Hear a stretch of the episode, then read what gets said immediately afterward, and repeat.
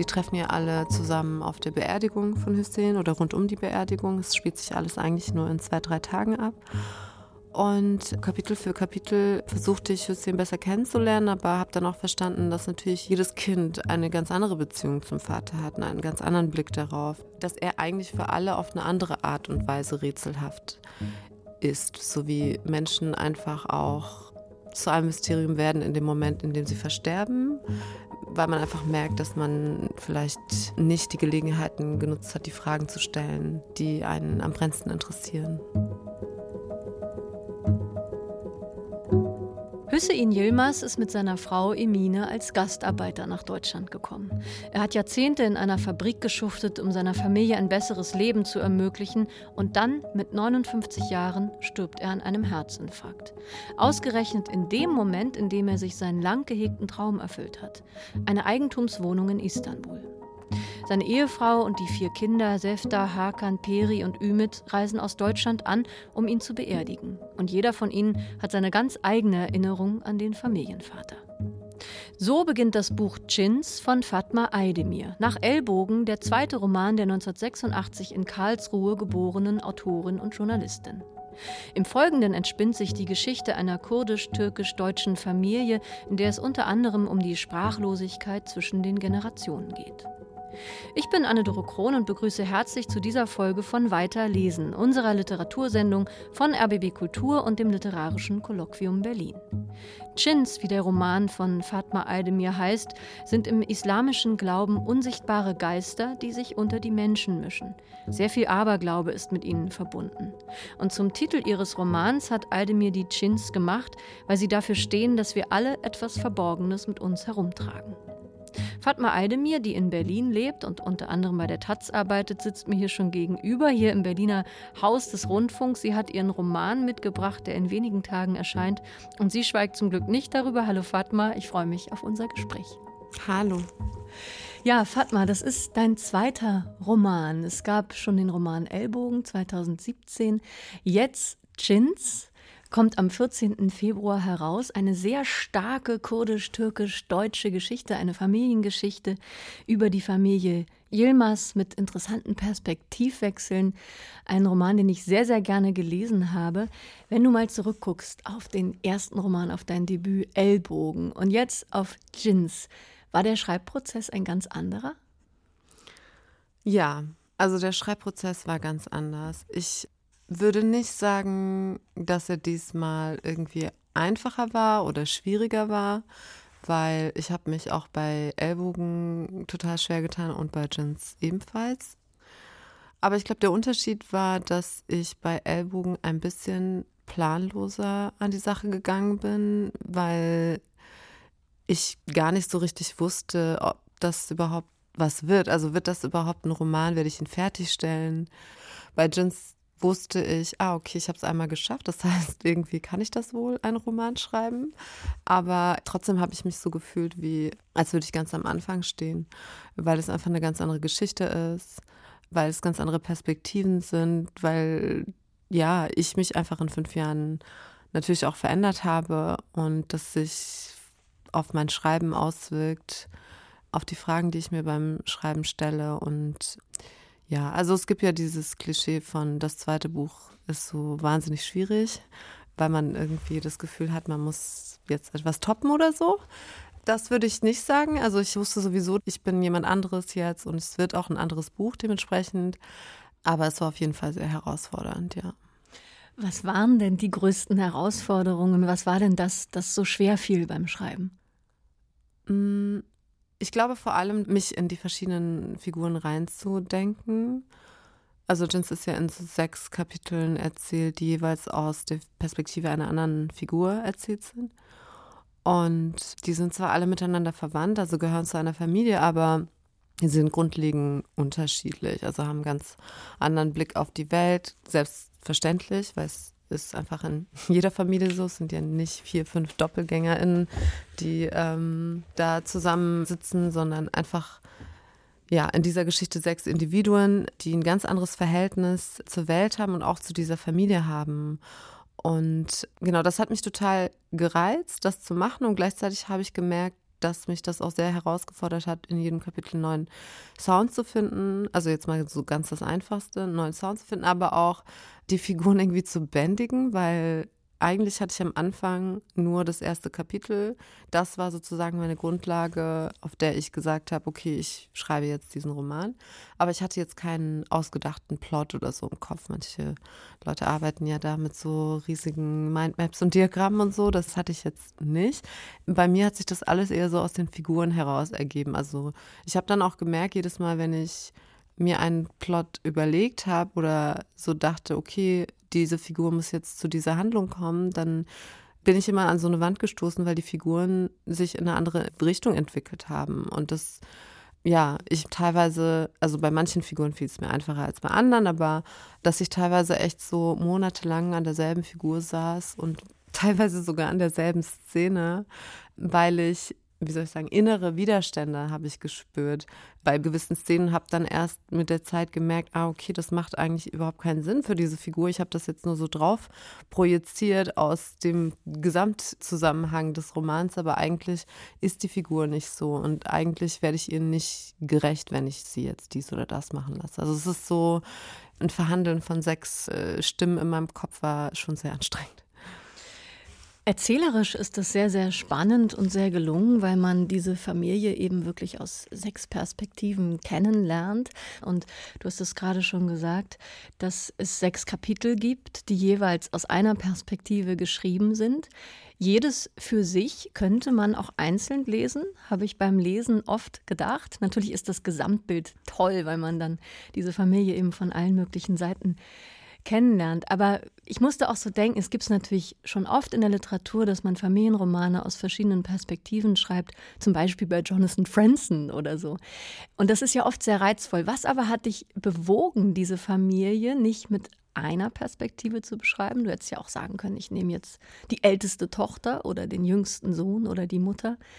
Was war für dich der Auslöser, dass du sagst, ich kreise von allen Perspektiven um die Probleme, die Dilemmata dieser Familie? Mm, das war tatsächlich der Anfang. Also, wie ich vorhin schon gesagt habe, das, also das, was jetzt der Anfang des Romans ist, das erste Kapitel, was ja auch viel kürzer ist als die anderen Kapitel, das erzählt aus der Sicht des Vaters Hussein, der auch auf diesen ersten Seiten bereits verstirbt. Ich habe das geschrieben und ich hatte das schon relativ früh, also klar, ich habe es überarbeitet, aber so in den Grundzügen war das schon sehr früh da.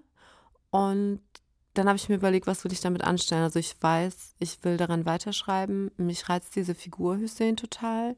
Ich will wissen, wer sie ist. Also Hussein gehört zur ersten Generation der Arbeitsmigrantinnen, die so in den 60er, 70er Jahren nach Deutschland aus der Türkei migriert sind. Und ich kenne solche Männer. Sie sind in meinem Umfeld, sie sind meine Großväter. Aber ich kenne sie nicht wirklich, habe ich festgestellt. Also ich weiß nichts von ihrer Gefühlswelt. Ich weiß nichts davon, wie sie, klar, jeder hat eine Erzählung von den Ankommen in Deutschland oder den ersten Jahren oder auch dem Zurückziehen wieder in die Türkei. Aber das sind immer sehr knappe Erzählungen, die alles, wie soll ich sagen, emotionale ausblenden auch das, was sie vielleicht bewogen hat, überhaupt nach Deutschland aufzubrechen. Es ist eine sehr verschwiegene Generation.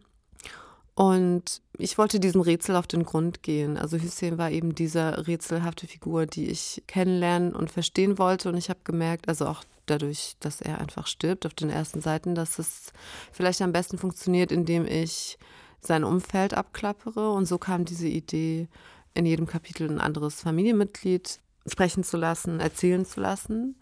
Die treffen ja alle zusammen auf der Beerdigung von Hussein oder rund um die Beerdigung. Es spielt sich alles eigentlich nur in zwei, drei Tagen ab. Und genau, Kapitel für Kapitel versuchte ich Hussein besser kennenzulernen, aber habe dann auch verstanden, dass natürlich jede, jedes Kind eine ganz andere Beziehung zum Vater hat, einen ganz anderen Blick darauf. Das hat in dieser Familie auch damit zu tun, dass es starke Altersunterschiede zum Beispiel gibt, dass die Ehefrau natürlich einen ganz anderen Blick auf ihren Mann hat und dass er eigentlich für alle auf eine andere Art und Weise rätselhaft ist, so wie Menschen einfach auch zu einem Mysterium werden in dem Moment, in dem sie versterben, weil man einfach merkt, dass man vielleicht nicht die Gelegenheiten genutzt hat, die Fragen zu stellen, die einen am brennendsten interessieren. Dramaturgisch ist das wirklich ein fulminanter Auftakt in diesem Roman Jins von dir, Fatma, dass nämlich Hüseyin, 59 Jahre alt, in Frührente gegangen, dass der sich einen Traum erfüllt. Er kauft sich eine Wohnung in Istanbul. Er gehörte, hast du schon gesagt, zur ersten Generation der Gastarbeiter, die vor ungefähr 50 Jahren nach Deutschland gekommen sind. Und er hat geschuftet und geschuftet und geschuftet und dann endlich erfüllt er sich den Traum von einer Eigentumswohnung in Istanbul, richtet sie schön ein und stirbt an einem Herzinfarkt. Das ist der Anfang dieses Romans und da entwickelt sich natürlich eine erzählerische Dynamik. Also ich musste an diesen Satz denken, man soll mit einem Gewitter anfangen bei einem Roman und dann mit einem Unwetter weitermachen. Wie kamst du auf diese Idee, dass du ein Ende an den Anfang gestellt hast? Ich kam auf die Idee durch, ich habe 2019 ein Essayband mit herausgegeben, Eure Heimat ist unser Albtraum, gemeinsam mit Hengame Yagubi. Und genau, es ist eine Anthologie, 14 Autorinnen schreiben darin über verschiedene Themen und mein Thema war Arbeit. Und genau, ich habe mich in dem Text so quasi mit der Arbeitsethik auseinandergesetzt, die wir als Nachkommen von ArbeitsmigrantInnen verinnerlicht haben. Also sprich, was macht das mit uns, wenn unsere Eltern und Großeltern ihr Dasein in Deutschland eigentlich immer nur mit Arbeit begründet haben und sozusagen mit dem Traum, dann sich davon zur Ruhe zu setzen in der sogenannten Heimat. Und in dieser Zeit eigentlich entstand auch so die Idee zu Hussein. Und also die Szene, in der Hüssein stirbt am Anfang, ist eigentlich, würde ich sagen, ein zugespitztes Bild für ein sehr gängiges Phänomen, das nämlich gerade bei der ersten Generation ist es besonders heftig, weil natürlich damals die Arbeitsbedingungen auch noch andere waren. Das hat sich ja mit der Zeit dann auch durch verschiedene Streiks verändert, aber dass sie unter so harten, auch körperlichen Bedingungen gearbeitet haben, das dass die in dem Moment, in dem sie eigentlich in Rente gehen konnten, gesundheitlich gar nicht mehr fähig dazu waren, sozusagen die Früchte zu tragen von dem, wofür sie gearbeitet haben. Also das Leben zu genießen, ihr angespartes Geld, mit dem sie sich Land oder ein Haus kaufen oder was auch immer, das zu genießen, Zeit mit ihrer Familie zu verbringen, die dann selber wieder im Arbeitsstress ist oder einfach in Deutschland zurückbleibt, während sie in die Türkei auswandern und so weiter. Aber es ist sozusagen diese Tragik, dieser Generation gerade mit der Rente, mit auch teilweise manchmal auch Altersarmut, hat mich dazu getrieben, diese erste Szene zu schreiben. Also das war sozusagen, ich habe lange überlegt, ob diese Szene, die auf einmal so auf dem Blatt war, ob die eigentlich, ob die eine, die Mitte eines Romans ist oder das Ende. Also es ist oft bei Ellbogen war es so, ich hatte eine Szene geschrieben, die allererste Szene war eigentlich in der Mitte des Romans. Also es ist immer so ein bisschen unklar, wo die hingehört. Aber bei Jins habe ich nach langem Hin und Her überlegen eigentlich gemerkt, nee, das gehört eigentlich an den Anfang dieser Geschichte, weil es das Phänomen ist, was mich überhaupt zu dieser Familie bringt.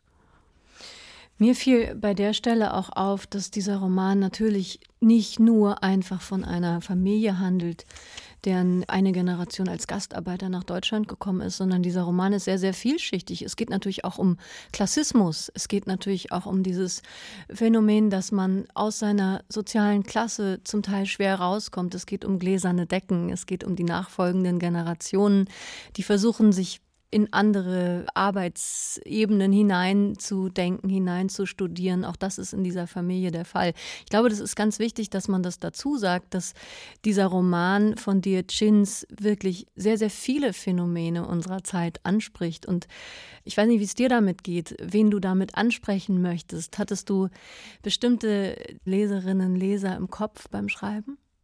Um ehrlich zu sein, nicht. Also es ist so, oder doch? Also ich glaube, ich gehe immer an Geschichten so heran, dass ich denke, ich möchte einen Roman schreiben, den ich selbst gerne lesen würde. Also eine, ich versuche eine Lücke zu füllen oder eine Sprache zu finden für etwas, was wir vielleicht alle irgendwie kennen. Also, weil wie du gerade schon betont hast, es geht nicht nur um diese Gastarbeitergeschichte, die steht am Anfang, ist der Auslöser vielleicht von diesem Roman, aber es geht um so vieles mehr.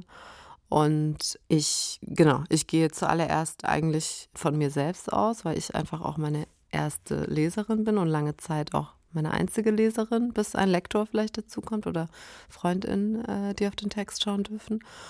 Und was so die Themen angeht im Buch, gehe gar nicht thematisch vor. Also es ist so bei ja bei der ersten Szene klar, da war es, wie ich vorhin erzählt habe, über das Thema Arbeit bin ich sozusagen auf diese Szene gestoßen. Aber was auf Hussein folgte, also die folgenden Kapitel, die Figuren und auch die ganzen Geschichten, die sie mitbringen mit ihren Vergangenheiten, mit ihren Erfahrungen und Realitäten und Traumata, das haben die Figuren einfach im Entstehen im Gepäck gehabt. Es war jetzt nicht so, dass ich eine Liste von Themen hatte, die, die ich da unbedingt so reinquetschen wollte. Im Gegenteil, ich habe mir irgendwann die Frage gestellt, okay, versuche ich gerade eigentlich zu viel zu erzählen für einen einzigen Roman? Es gibt ja so die, wie soll ich sagen, in der deutschen Gegenwartsliteratur gibt es ja so ein bisschen auch die Tendenz, zu Büchern, die plotmäßig eher so versuchen, ein bisschen runterzuschrauben, damit auf anderen Ebenen viel mehr passiert. Ich will das gar nicht werten, ob ich das jetzt gut oder schlecht finde, weil ich werte jedes Buch einfach anders und lese es anders. Aber ich sage das jetzt nur, weil mein Lektor dann tatsächlich auch irgendwann so die Frage gestellt hat, okay, sollten wir vielleicht ein paar Themen rauskicken? Wird das nicht ein bisschen zu voll oder zu viel für einen Roman oder für eine Familie? kann das überhaupt sein? Also ist das noch glaubwürdig? Und um ehrlich zu sein, ist es so, alles andere wäre für mich unglaubwürdig. Also wenn ich jetzt anfangen würde, Dinge irgendwie auszublenden oder Themen irgendwie rauszukicken, weil ich Angst haben würde, das würde mein Publikum oder meine LeserInnen überfordern. Ich glaube tatsächlich, dass so die Glaubwürdigkeit von Figuren hängt an einer anderen Stelle. Also es geht jetzt nicht darum, sozusagen, ob du als Leserin oder ich spreche lieber von mir, wenn ich als Leserin Text lese, ich gehe ja nicht an den heran mit der Idee, oh, gibt es in meinem Leben Menschen, die eins zu eins so sind wie diese Figuren, weil wenn nicht, dann glaube ich nicht, dass es sie gibt also, oder geben könnte, sondern ich frage mich, kann ich etwas anfangen mit der Art und Weise, wie diese Figur spricht? Kaufe ich ihr ihre Gefühle ab? Ähm, leide ich mit ihr mit, freue ich mich mit ihr mit. So ist sie, spricht sie zu mir auf einer Ebene, die über mein biografisches hinausgeht oder über das biografische von Leuten, die um mich herum sind, weil am Ende ist es doch genau das, was so die Kraft des erzählenden Schreibens ausmacht, dass ich in Welten und Leben hineingeworfen werde, mit denen ich vielleicht überhaupt nichts zu tun habe, wo ich mit so viel Neuem konfrontiert bin, aber wo ich mich irgendwie vielleicht nicht unbedingt wohlfühle, aber wo ich mehr von haben will, wo ich einfach eine Empathie entwickle für diese Erfahrungen. Und das spiegelt sich natürlich auch in der Leseerfahrung wieder dieses Romans, dass man die Möglichkeit bekommt, mit sechs ganz verschiedenen Persönlichkeiten für ein paar Dutzend Seiten jeweils mitzugehen und viel zu lernen und einen Einblick zu bekommen in eine Biografie. Zwar nur ausschnittsweise, aber man kommt eben über ein paar Seiten dieser jeweiligen Person näher. Das ist natürlich ein Wendepunkt, dass dieser Vater, ich nenne ihn jetzt einfach mal ein Familienpatriarch, auf eine Art ist er das ja, dieser Hüseyin, ganz am Anfang stirbt mit 59 und die ganze Familie reist dann nach Istanbul und beerdigt ihn dort. Ist dieser Tod, diese Leerstelle, dass Hüseyin sich selbst nicht mehr zu Wort melden kann gegenüber seiner Familie, ist das vielleicht auch ein Moment, dass die jeweiligen Familienmitglieder sich freier an ihn erinnern können, freier über die Familiengeschichte, über ihre jeweilige Beziehung mit dem Vater nachdenken können? Auf jeden Fall. Also Hüseyin als Figur, ja, er ist Familienpatriarch, einfach weil es diese Familie einfach wie viele andere Familien sehr patriarchal strukturiert ist. Aber er ist jetzt nicht so der klassische Patriarch, ne? der auf den Tisch haut und laut ist und irgendwie seine bedingungslosen Regeln aufstellt oder so. Er ist eher so ein, sowieso schon, also als er noch lebte, so erinnern sich zumindest die Figuren daran, war er so eher der ruhige, verschwiegene Typ, so, dessen Stille aber auch schon so eine Autorität ausgestrahlt hat. Und ja, ich würde sagen, durch so sein Fehlen, klar, ist so, bringt das eine gewisse Freiheit mit sich über ihn zu sprechen oder über ihn nachzudenken. Aber vielmehr ist das, glaube ich, ist es eher so die in der Konfrontation mit dem plötzlichen Tod von ihrem Vater oder Ehemann sind die Figuren natürlich auch so ein Stück weit mit ihrer eigenen Vergänglichkeit konfrontiert. Und dementsprechend hat es alles so eine ganz andere Dringlichkeit, sich mit dem eigenen Leben nochmal auseinanderzusetzen, was habe ich bislang gemacht, was sind meine Erfahrungen wert, wie soll es mit mir weitergehen oder auch, was ist meine Rolle in dieser Welt oder konkret auch in dieser Familie, weil sich natürlich die ganze Konstellation auch verändert, wenn ein Teil wegbricht. Und das finde ich, macht auch immer was mit jemandem. Also wie in jeder Familie wird der Vater irgendwann sterben. Es ist eine sehr, wie soll ich sagen, allgemein gültige Erfahrung und gleichzeitig ist es für jeden halt total anders und man ist nie darauf vorbereitet. Und es ist für die Figuren auch so, also für die Kinder ein neues Aushandeln von, wer bin ich eigentlich ohne meinen Vater und für die Frau natürlich noch viel mehr ein Aushandeln, was mache ich eigentlich als Witwe, als alleinstehende Person, die eigentlich ein Leben lang so ein bisschen, nee, nicht nur so ein bisschen komplett abhängig war von den Entscheidungen meines Mannes die auch einfach funktioniert hat. So wird diese Emine hier auch beschrieben. Genauso wie ihr Mann, ihr verstorbener Mann, auch gefangen in bestimmten Konventionen. Deswegen nicht weniger sympathisch. Aber springen wir doch mal rein. Und zwar hören wir jetzt einen Auszug aus dem zweiten Kapitel. Und da geht es um Ümit. Ümit ist der jüngste Sohn in dieser Familie. Was ist das für ein Typ, dieser Ümit? Ümit ist ein 15-jähriger, ein bisschen schüchterner Typ, der bis vor kurzem noch Fußball gespielt hat. Also so ganz normale Jungs-Sachen, sage ich mal, macht. Er hört sich die Hip-Hop-Kassetten seines großen Bruders an auf dem Walkman, versucht sich von seinem großen Bruder auch so ein bisschen abzuschauen, wie man sich in bestimmten Situationen verhält. Zum Beispiel bei Anlässen wie einer Beerdigung, wo er sich halt komplett überfordert fühlt. Und ja, vielleicht verrate ich viel mehr gar nicht. Also, genau. Springen wir einfach mal rein. Wir mhm. hören jetzt einen Auszug aus dem Kapitel über Ümit in Fatma Aydemirs Roman Jins. Ümit hält die Augen geschlossen, drückt sie fest zu, versucht an jenen schwerelosen Ort zurückzukehren, den er manchmal beim Einschlafen erreicht. Kurz bevor er richtig wegtritt, ausgeknipst, verloren dahintreibend durch die endlos dunklen Schatten eines dicht bewachsenen deutschen Waldes. Kurz davor gibt es diese Spanne zwischen Schlaf und Nichtschlaf, die ihn in Samt hüllt und vom Boden trennt und langsam wegträgt und die seine Mutter Shekalemme nennt, Zuckerschlaf. Aber es ist zwecklos. Die Hitze grillt mit im Bett. Auf seiner Zunge liegt ein Metallgeschmack, von dem er nicht sagen kann, wo er herkommt. Er erinnert Ümit auf seltsame Weise an seine Kindheit. In der Küche klappert es, im Nebenzimmer reden sie. Auf der Straße unten hupen Autos und quillt Musik aus den Geschäften. Alles besser als das irre Geheule gestern Abend. Er öffnet vorsichtig die Augen. Die Zimmerdecke hat die Farbe von Vanilleeis. Ümit möchte kotzen. Überhaupt, dass alles an der Wohnung so nach neu duftet, dass alles hier belebt werden will. Sie wird niemals belebt sein, diese Wohnung. In ihr wohnt der Tod.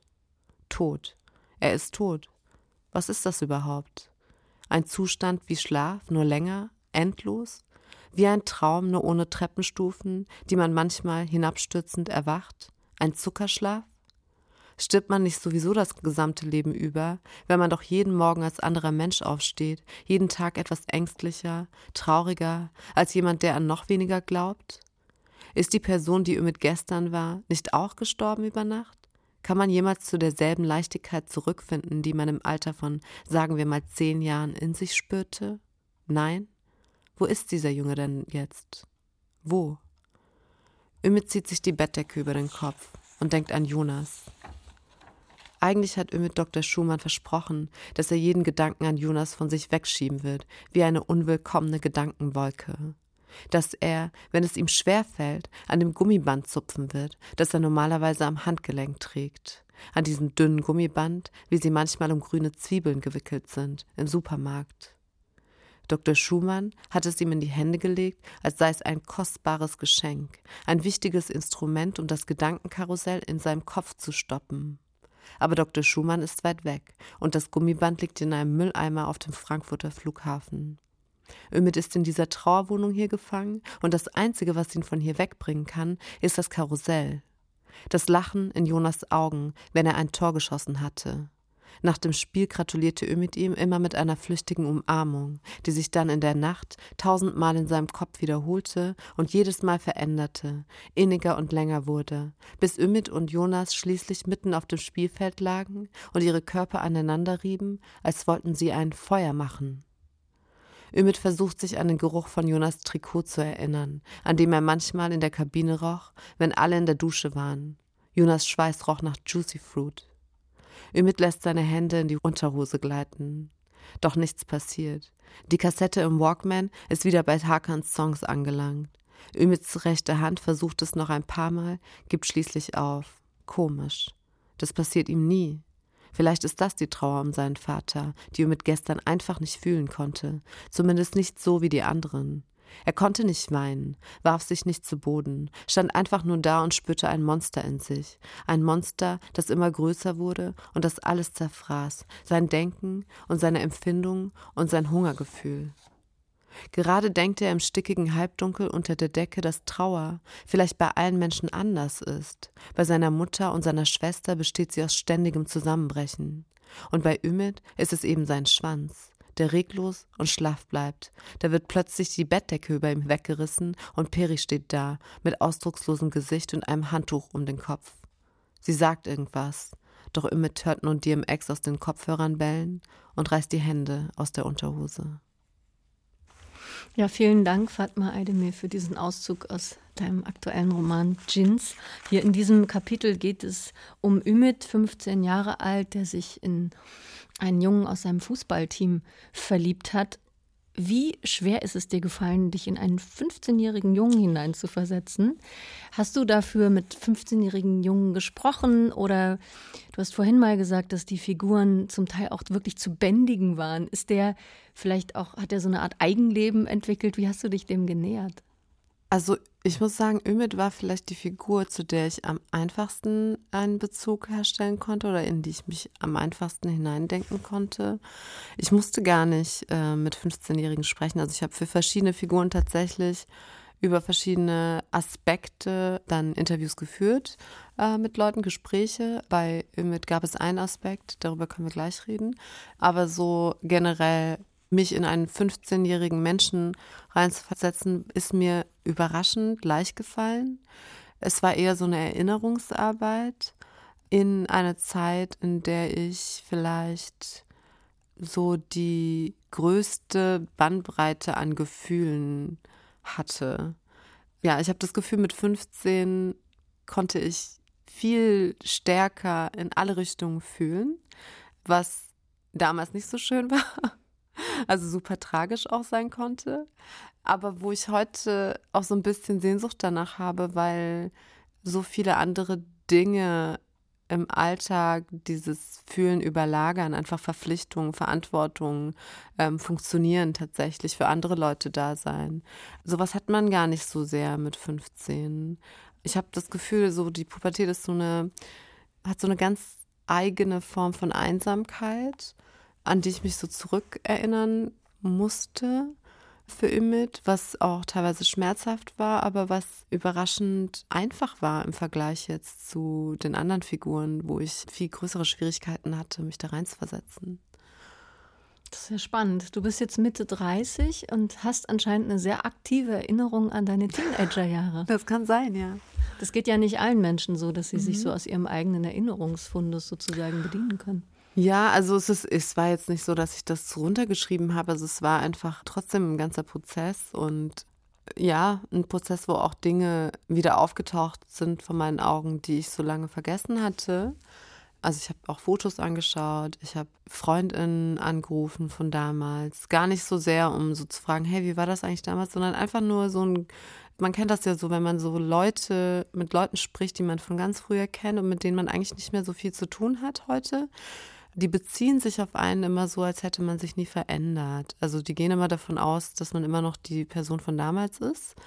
Und also so in diese Richtung verlaufen dann auch so die Gespräche und die Fragen und so weiter. Und genau, aus dem Aspekt fand ich das eigentlich eher interessant, mit so alten Freunden zu sprechen. Aber genau, also ich glaube, ich habe eine gute Erinnerung. Aber Erinnerung ist auch nicht alles. Also es ist auch so, Schreiben, ich finde es Schreiben allgemein, also auch wenn es nicht um 15-Jährigen geht, da umso mehr. Aber äh, Schreiben an sich ist auch so ein Prozess, der mich so sehr, oder da erfolgt ein Prozess, der mich sehr ans Erinnern erinnert, sage ich jetzt mal. Also es geht viel um so eine Suche von Dingen, die irgendwie Teil von mir sind, aber die mir so abhanden gekommen sind. Und das können Erinnerungen sein, aber manchmal sind es gar keine Erinnerungen und ich verwechsel sie so mit Erinnerungen, weil ich glaube auch, dass unser Gedächtnis manchmal gar nicht so einen scharfen Unterschied macht zwischen Dingen, die ich wirklich erlebt habe und Dingen, die ich mir damals nur vorgestellt habe. So. Erinnerung ist ja auch oft schon eine Art Fiktion, die Auswahl allein dessen, an was man sich erinnert. Mhm. Ich musste an ein Gespräch mit David Grossmann denken, das ich mal gehört habe, dem israelischen Schriftsteller, und der hat gesagt, er sei so glücklich, Autor zu sein, weil er in den ganzen Figuren Leben und Biografien ausleben darf, die er in seinem einen einzigen Leben, das er real führen kann, gar nicht ausleben kann. Ging dir das auch so bei diesem Buch, das du ja aus sechs Perspektiven geschrieben hast, dass du es auch genossen hast, dich in so viele verschiedene Perspektiven hineinzudenken, zum Beispiel eben in diesen 15-jährigen schwulen Sohn? Ja, ja, also natürlich ist es äh, irgendeine Form von Genuss dabei, also ich, weil ich schreibe ja einfach gerne und ich liebe meinen Job und ich liebe Romane, äh, sie zu lesen, aber auch daran zu schreiben. Aber ich weiß nicht genau, ob das so ein Ausleben von etwas ist, was ich nicht hatte, oder eher so, ein, so eine Art von Übersetzungsprozess von Erfahrungen, die ich vielleicht in anderer Form gemacht habe, weil ich eben kein Junge bin, weil ich eben nicht schwul bin oder weil ich eben nicht wie Hussein, keine Ahnung, 60 Jahre alter Mann bin, der in der Fabrik gearbeitet hat. Das bin ich alles nicht. Aber genau, es geht ja nicht darum, dass ich eins zu eins versuche, das so nachzubilden, was ich erlebt habe oder nicht erlebt habe, sondern irgendwie eine Verbindung zu finden zwischen unseren Erfahrungen also das lässt sich auch gar nicht so, wie soll ich sagen, so konkret äh, beschreiben, was genau in diesem Prozess stattfindet. Aber bei Ümit war es auf jeden Fall so, nicht so sehr ein Ausleben von, das hatte ich nicht, sondern mehr so ein, wo sind die Punkte, an denen wir uns begegnen und was, was sind so Aspekte an Ümit, die ich eigentlich total gut kenne. Und das kann sein, dass wir beide in sehr kleinen Orten aufgewachsen sind, an denen wir uns sehr fremd und unverstanden gefühlt haben. Das kann aber auch sein, dass wir ähm, ja in einem, in einem Umfeld oder auch in einer Welt aufgewachsen sind, in der unsere Form des Begehrens oder überhaupt unsere, unser freies Ausleben unserer Sexualität eigentlich immer mit so einer Form von Scham behaftet ist. Du hast eben gesagt, du hast wenig recherchiert für diese Figur, Ümit allerdings einen Aspekt, dafür hast du Gespräche geführt. Welcher Aspekt war das? Also in dem Kapitel von Ümit ist es ja dann so, dass er über einen Vorfall dann bei einer Konversationstherapie äh, landet. Also er hat selbst keinen Begriff dafür. Er, ihm wird einfach Hilfe angeboten bzw. aufgezwängt, aufgedrängt. Er muss dorthin gehen aus Angst und ihm wird das als so eine ganz normale so Psychotherapie verkauft und es ist aber in Wahrheit eine sogenannte Konversionstherapie, die zum Zweck hat, ihn heterosexuell zu machen. Und das war natürlich eine Sache, die ich recherchiert habe, wozu ich genau viel gelesen habe, mir viele Sachen angeschaut habe. Es gab ja in den letzten Jahren auch so ein paar Filme zu dem Thema, auch einen Hollywood-Film. Und es gab auch Recherchen verschiedene. Und ich habe mich mit einem Journalisten zum Beispiel unterhalten, der dazu recherchiert hat. Ich habe mir so Zeugenberichte oder Erfahrungsberichte von Leuten angehört und auch mit einer Person gesprochen, die diese Erfahrung gemacht hat. Und also es sind Konversionstherapien sind ja in dem Sinne nicht legal, aber so richtig illegal sind sie auch nicht, weil sie eben ja also unter dem Label Therapie laufen, Verhaltenstherapie laufen und die haben halt verschiedene Formen und Ausprägungen und in den 90er Jahren liefen sie teilweise anders aber als heute. Je nach geografischen Kontext ist das auch anders. Aber genau, da war es mir wichtig, einfach zu verstehen, was da passiert, auch weil mich das einfach fassungslos macht, dass heute sowas tatsächlich immer noch passiert und gang und gäbe ist. Auch in Deutschland. Man denkt immer, dass das irgendwie, das passiert alles ganz weit weg. Tut es leider nicht. Und genau, damit habe ich mich auseinandergesetzt. Da wollte ich ähm, einfach akribisch sein. Ja, fassungslos ist, glaube ich, das richtige äh, Wort, um das äh, zusammenzufassen, was man dabei empfindet, wenn man das liest, dass tatsächlich diesem 15-Jährigen sein Schulsein austherapiert werden soll. Man muss allerdings dazu sagen, dein Roman Jins spielt ja nicht jetzt in der Gegenwart im Jahr 2022, sondern er spielt in den 90er Jahren. Vorhin fiel auch schon das Stichwort Walkman und Kassetten. Die gibt es zwar immer noch, aber nicht mehr natürlich in der Form wie damals. Wie kam diese Entscheidung zustande, dass du den Roman in den 90er Jahren ansiedelst? Also es hatte, glaube ich, einmal den ganz pragmatischen Grund, dass einfach das zum, also die, wie ich die Figur Hussein am Anfang beschrieben habe und weil es sozusagen mit seinem Renteneintritt eigentlich beginnt, dem Eintritt seiner sogenannten Frührente, also Ende der 90er Jahre sozusagen ein realistischer Handlungszeitraum ist. Aber mich faszinieren die 90er Jahre darüber hinaus auch einfach, weil ich in den 90ern aufgewachsen bin. Ich glaube, wir alle haben so eine Faszination für dieses Jahrzehnt, was wir miterlebt haben, aber wo wir eigentlich nicht so viel mitbekommen haben, was so wirklich über unser eigenes Leben hinaus so vonstatten ging. Und dann findet später so ein neuer Bewertungsprozess statt mit dem Wissen, was man sich aneignet und der Blick verändert sich auf einmal auf diese Jahre. Ich war schon seit, ich bin immer noch, seit ich Teenager bin, großer Hip-Hop-Fan und was Hip-Hop angeht, ist, sind die 90er Jahre einfach auch für mich ein äh, sehr wichtiger Fundus an interessanter, großartiger Musik und Platten. Aber eine Sache, die auch eine Rolle spielt in der Geschichte, ist ja auch, sind die rechten Anschläge, die in den 90er Jahren äh, geschehen sind und die ereignen sich ja heute auch immer noch. Und wenn man sich so ein bisschen beschäftigt, eben mit was in Hanau vor ziemlich genau zwei Jahren passiert ist oder dem Anschlag in Halle, das sind einfach Sachen, wie soll ich sagen, diese rechtsextremen Strukturen, aus denen diese Taten entstehen, haben eine Kontinuität, die in die 90er Jahre reicht. Natürlich gab es auch vor den 90er Jahren schon rechtliche Strukturen, aber in den 90er Jahren haben sie sich nochmal anders verfestigt nach dem Mauerfall. Und ich bin sehr behütet aufgewachsen, muss ich sagen, im Süddeutschland der 90er, aber selbst in meine behütete Kindheit ist das auf jeden Fall vorgedrungen.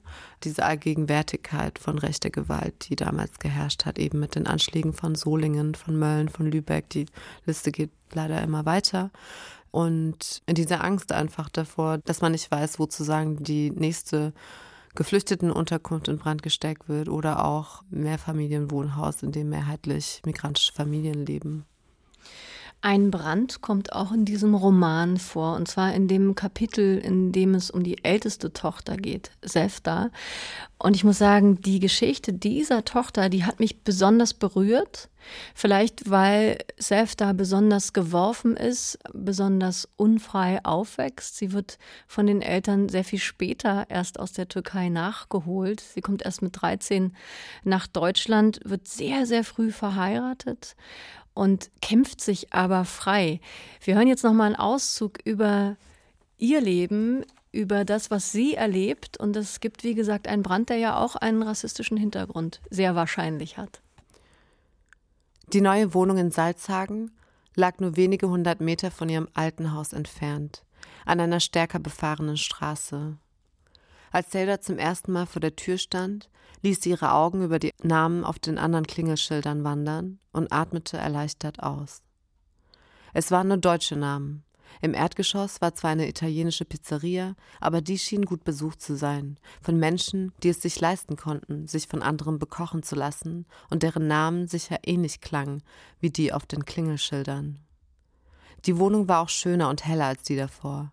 Das Bad war frisch renoviert und Ihsan hatte sogar eine neue Einbauküche gekauft. Zelda fragte nicht, von welchem Geld. Ihsans Fuß zappelte und zappelte, und Zelda versuchte, es nicht zu beachten, als sie sich mit einem Tee für sich und keinem zweiten für Ihsan auf das Sofa setzte und dem dumpfen Lärm aus dem Lokal unter ihnen lauschte. Nur eine Sache brannte Zelda auf der Zunge, während der Duft von warmem Pizzateig durch die Türritze sickerte und in Zeldas Nase stieg also fragte sie schließlich doch. Was haben die Polizisten über das Feuer herausgefunden? Warum ist es ausgebrochen? Sie wissen es nicht. Wie, sie wissen es nicht. Höchstwahrscheinlich irgendwas Technisches, sagen sie. Ein Kabel oder so. Aber vielleicht auch bloß eine Zigarette. Ein Kabel oder vielleicht eine Zigarette? Sag mal, schauen diese Polizisten Nachrichten? Ich sah nickte. Er schaute nämlich die Nachrichten. Und Zelda schaute auch die Nachrichten. Schon als sie den Feuerrauch am Himmel über ihrem Haus gesehen hatte, hatte sie gewusst, was Sache war. Sie wusste es einfach. Sie konnte den Rauch und die Asche noch jetzt förmlich riechen. Und es war darum auch nicht bloß die Enttäuschung über die immerzu abwesende Hülse von einem Ehemann gewesen, wegen der Zelda niemals wieder hier nach Salzhagen zurückkehren wollte, sondern auch das Wissen darum, dass es in dieser trostlosen Kleinstadt mit ihren 20.000 Einwohnern Menschen gab, die sie tot sehen wollten, die sie und ihre beiden Kinder und ihren Mann und ihre Nachbarn tot, verbrannt, zu Staub zerbröselt, vernichtet sehen wollten. Anders als in Solingen und Mölln hatte es bei diesem Brand keine Toten gegeben, Gott sei Dank, waren alle wohl auf. Zelda hatte vor lauter Dankbarkeit wieder angefangen, die Gebete ihrer Großmutter leise vor sich hinzuflüstern, wann immer sie ihre Kinder beim Spielen beobachtete. Doch dass es keine Toten gab, bedeutete auch, dass die Brandursache niemals wirklich untersucht werden würde, dass niemand Blumen vor ihr verbranntes Haus legen würde, dass die Stadt sich nicht bei ihnen entschuldigen würde. Wofür denn auch? Niemand würde jemals von diesem Brand erfahren. Niemand würde sich jemals für ihn interessieren. Und gab es tausende solcher Brände, so würde niemand jemals von diesen tausenden Bränden erfahren. Es war, als wäre das alles Zelda und ihrer Familie und ihren Nachbarn niemals zugestoßen. Es war, als sei Zeldas Angst vor Nazis, die ihre Kinder nachts im Schlaf verbrennen wollten, nicht mehr als ein Hirngespinst, als seien ihre Albträume vor Frau Schmidt aus der Wäscherei, die ihre brennende Zigarette einfach in das Kinderbett von Baha schnippte, nicht mehr als eine wirre Fantasie. Und das war sie ja auch. Natürlich war sie das. Aber war nicht irgendwas daran auch wahr? Zelda würde durch die gepflegten Straßen gehen, einkaufen, ihre Kinder vom Kindergarten abholen und würde dabei niemals wissen, ob sie nicht gerade womöglich den Tätern begegnete. Ihr Leben lang würde Zelda immer mit diesem Aschegeruch in der Nase durch die Welt laufen und niemand würde davon wissen, nicht die Kassiererin im Supermarkt und nicht die freundliche Kindergärtnerin und selbst wenn die anderen davon wüssten. Was hätten sie schon verstanden? Vielen Dank, Fatma Aydemir. Ein weiterer Auszug aus dem Roman Jins, in diesem Fall über Zelda, die älteste Tochter. Und das Interessante ist natürlich, dass sie und ihre jüngere Schwester Peri ganz andere Leben leben. Und die paar Jahre Altersunterschied zwischen den beiden, die machen einen riesengroßen Unterschied. Weil die jüngere Schwester, die studiert in Frankfurt an der Universität, Zelda dagegen darf nicht mal wirklich zur Schule gehen, also ein vollkommen anderer Werdegang. Aber sie nimmt ihr Leben ziemlich beeindruckend in die Hand. Sie lässt sich scheiden, sie fängt an, in einer Pizzeria zu arbeiten, übernimmt die auch irgendwann. Diese große Kluft zwischen diesen beiden Schwestern, das war erzählerisch bestimmt wahnsinnig spannend, das zu zeigen, dass so wenige Jahre so einen großen Unterschied ausmachen können, oder? Ja, das war herausfordernd und gleichzeitig war es aber, ich hatte richtig Bock drauf, das zu machen, weil es einfach genau in dieser Generation, also die Generation über mir wäre das sozusagen, sehr gängig ist, sage ich mal, dieses Phänomen, dass so die paar Jahre Altersunterschied wirklich einen großen Unterschied machen können, weil sozusagen die Migrationserfahrung auch so einen Graben zieht durch die Familie.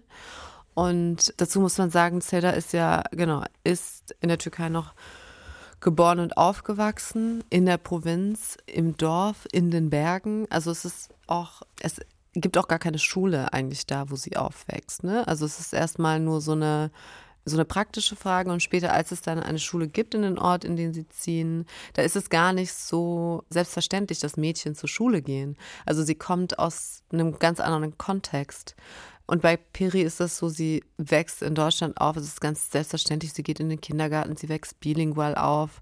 So, sie geht zur Schule, macht, also macht einfach ihr Ding. Und es ist, also im Gegenteil, es wäre, es ist eine Selbstverständlichkeit, dass sie das macht.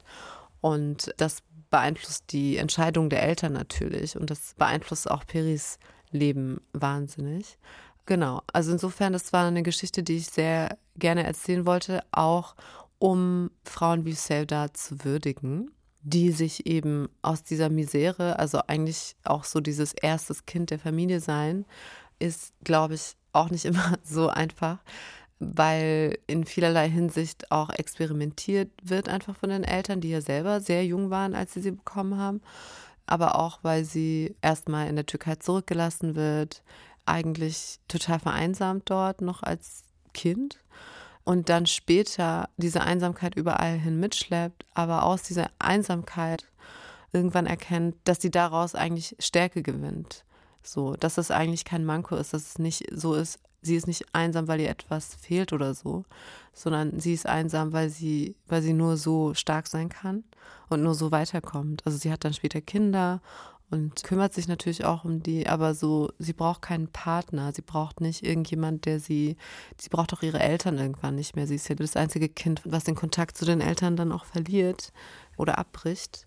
Sie braucht das alles gar nicht und sie kommt ganz gut alleine zurecht und ja, es ist eine Geschichte von einem sozialen Aufstieg. So, sie wird dann zur Unternehmerin eben, indem sie diese Pizzeria übernimmt. Aber es ist auch einfach die Emanzipationsgeschichte von einer Frau, die sich von allem lossagt und klarkommt. Die jüngeren Geschwister, die kriegen nicht ganz so viel ab von den Eltern, weil, wie du schon gesagt hast, die so ein bisschen im Windschatten von der ersten Tochter etwas mehr Freiheiten bekommen. Dennoch gibt es zwischen den Kindern und der Elterngeneration eine ja starke emotionale Distanz, sage ich mal, auch eine Sprachlosigkeit. Vieles wird verschwiegen, gar nicht angesprochen. Und da hatte ich so den Eindruck, dass es einmal eine Sprachlosigkeit der verschiedenen Generationen und dann eine Sprachlosigkeit, die sich aufgrund von der Herkunft einfach einfindet und dann vielleicht auch eine buchstäbliche Sprachlosigkeit, wenn es um Türkisch, Kurdisch, Deutsch geht, oder? Ja, auf jeden Fall. Also es gibt ja auch einfach, also die sprechen ja nicht alle die gleichen Sprachen auf gleichem Niveau, sage ich mal. Die Eltern sind beide kurdisch-Muttersprachler, legen die kurdische Sprache dann aber im Laufe der Zeit ab, aufgrund der Assimilationspolitiken auch in der Türkei und der Repression, die dort herrschen gegenüber der kurdischen Bevölkerung. Sevda ist die einzige, die noch mit Kurdisch aufwächst, teilweise, aber sie verliert das dann auch und vergisst diese Sprache. Dann wird nur Türkisch gesprochen in der Familie, aber dann leben sie ja in Deutschland und die in Deutschland sozialisierten anderen drei Kinder sprechen natürlich viel besseres Deutsch. Also Ümit sagt dann auch, der der Jüngste ist, dass sein Türkisch eigentlich total grottenschlecht ist. Also er kann sich viel besser auf Deutsch aussprechen. Das heißt, das ist sozusagen diese schonende buchstäbliche Sprachlosigkeit. Man weiß nicht so richtig, sie sind nicht alle in der, sie fühlen sich nicht alle gleichwohl in einer gemeinsamen Sprache.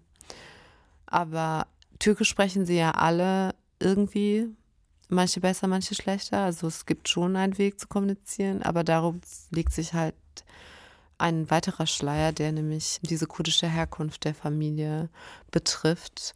Das ist ein Thema, was die Eltern aussparen, was vor allem der Vater auch mit ins Grab nimmt, so. Und das ist auch so eine Suche gewesen, eigentlich, die mich durch dieses Buch getrieben hat, herauszufinden, was Assimilation eigentlich bedeutet, weil, also es ist, dass die Türkei diese Assimilationspolitik betrieben hat und dafür gesorgt hat, dass eben Minderheiten sich zum Türkentum bekennen und äh, Türkisch sprechen und ihre eigene Sprache aufgeben. Die kurdische Sprache war ja teilweise auch einfach verboten zu sprechen oder darin zu singen oder zu publizieren. Aber wie genau funktioniert das? Was ist da passiert? Also haben Sie zu Hause weiterhin diese Sprache gesprochen oder wo hat sich das verloren? Es gibt ja Dörfer, die teilweise überhaupt kein Türkisch sprechen, die das noch weiter sozusagen ihre Sprache weiter bewahrt haben. Wie hat das funktioniert? Wo liegen die Unterschiede? Also das ist so eine Parallelrecherche eigentlich, die bei mir so abgelaufen ist, auch wenn das eher so eine subtile Ebene im Roman ist, so gar nicht so sehr im Vordergrund jetzt der Geschichte steht. Aber es war auch eine herausfordernde Recherche, weil einfach sehr wenig dazu dokumentiert ist und ich dazu einfach immer wieder um, über Umwege gehen musste. Wie zum Beispiel, ich habe einen Gerichtsprozess gefunden aus Anfang der 70er Jahre, wo verhandelt wurde. Also da wurde gegen eine studentische, so eine Studentenpartei geklagt. Und zwar ging es darum, mussten die dann vor Gericht beweisen, gibt es überhaupt Kurdisch als Sprache oder nicht? Ist das ein Dialekt oder eine eigene Sprache? Das war total interessant, weil sich daraus dann so verschiedene politische Entwicklungen ablesen konnten, was in diesem Gerichtsprozess verhandelt wurde. Aber genau darüber hinaus gibt es einfach leider sehr, sehr wenig Dokumentiertes zur Assimilationspolitik so fiktional und literarisch das alles hier ist, schwingt natürlich auch dein eigener Hintergrund mit. Du bist die Enkelin von der ersten Generation von Gastarbeitern, die nach Deutschland gekommen sind. Und ich frage mich natürlich beim Schreibprozess dieses Buches, ob du verstärkt auch mit deiner eigenen Familie gesprochen hast, einfach über Themen gesprochen hast, zum Beispiel auch über kurdische Wurzeln, über die, ja, über die Entfremdung zwischen den Generationen. Gab es da Austausch mit, mit eigenen Familienmitgliedern, um gewisse Themen vielleicht nochmal genauer zu klären oder denen nochmal genauer auf den Grund zu gehen? Also ich habe Versuche unternommen, also nicht, dass nicht in meiner Familie nicht gesprochen wird oder so, aber ich glaube, bei diesen Gesprächen ist es immer total schwierig, sozusagen, wenn ich Fragen stelle, die mit einer schmerzhaften Vergangenheit zu tun haben oder auch einfach mit verdrängten Erlebnissen und Erfahrungen zu tun haben, dann neigen Leute dazu, einfach ohne das bewusst zu machen, das Thema zu wechseln. Also eine eigene Erzählung, eine ganz andere Erzählung zu platzieren, die in eine ganz andere Richtung geht, die andere Themen aufmacht und nicht unbedingt, ja, überhaupt keine Antworten eigentlich auf die Fragen gibt, die ich habe. Deswegen habe ich auch versucht, strategisch die Fragen anders zu stellen, um vielleicht an die Stellen zu kommen, an die ich kommen wollte. Aber ich habe dann gemerkt, dass es einfach auch, wie soll ich sagen, ich habe da auch zu viel verlangt von mir selbst oder auch von den Leuten, mit denen ich gesprochen habe. Es ist einfach nicht so, dass man dass man eine Frage stellt wie, warum sprechen wir kein Kurdisch? Und dann gibt es die eine eindeutige Antwort darauf. Das ist eben nicht der Fall. Und ich glaube, genau diese, das Fehlen dieser Antwort hat mich so umgetrieben im Schreibprozess. Du hast am Anfang gesagt, dieses Erforschen dieser Vaterfigur Hüssein, der hier in diesem Roman ganz am Anfang stirbt. Da gab es auch so ein bisschen diese Motivation bei dir selbst, deine eigenen Großväter zu verstehen. Wie guckst du denn jetzt auf deine eigenen Großväter? Schaust du nach dem Schreiben dieses Romans anders auf sie als vorher? Ja, ich schaue anders. Also mein Blick hat sich auf jeden Fall ein bisschen verändert. Ich schaue, glaube ich, wesentlich empathischer und mit mehr Zärtlichkeit und Verständnis auch auf ihre Sichtweisen, die sehr konträr sind teilweise zu meinen. Aber ich kann nicht behaupten, dass ich das Mysterium, das Rätsel um sie gelöst hätte. Das habe ich leider nicht geschafft. Nee. Ja, vielen Dank, Fatma, für dieses Gespräch. Vielen Dank für diesen Roman. Schön, dass du hier warst. Danke. Vielen Dank für die Einladung. Fatma Aldemirs Roman Chins erscheint am 14. Februar im Hansa Verlag, hat 368 Seiten und kostet 24 Euro. Das war Weiterlesen für heute, unsere gemeinsame Literatursendung von RBB Kultur und dem Literarischen Kolloquium Berlin. Ich bin Anne-Dore Krohn. Tschüss, lesen Sie weiter.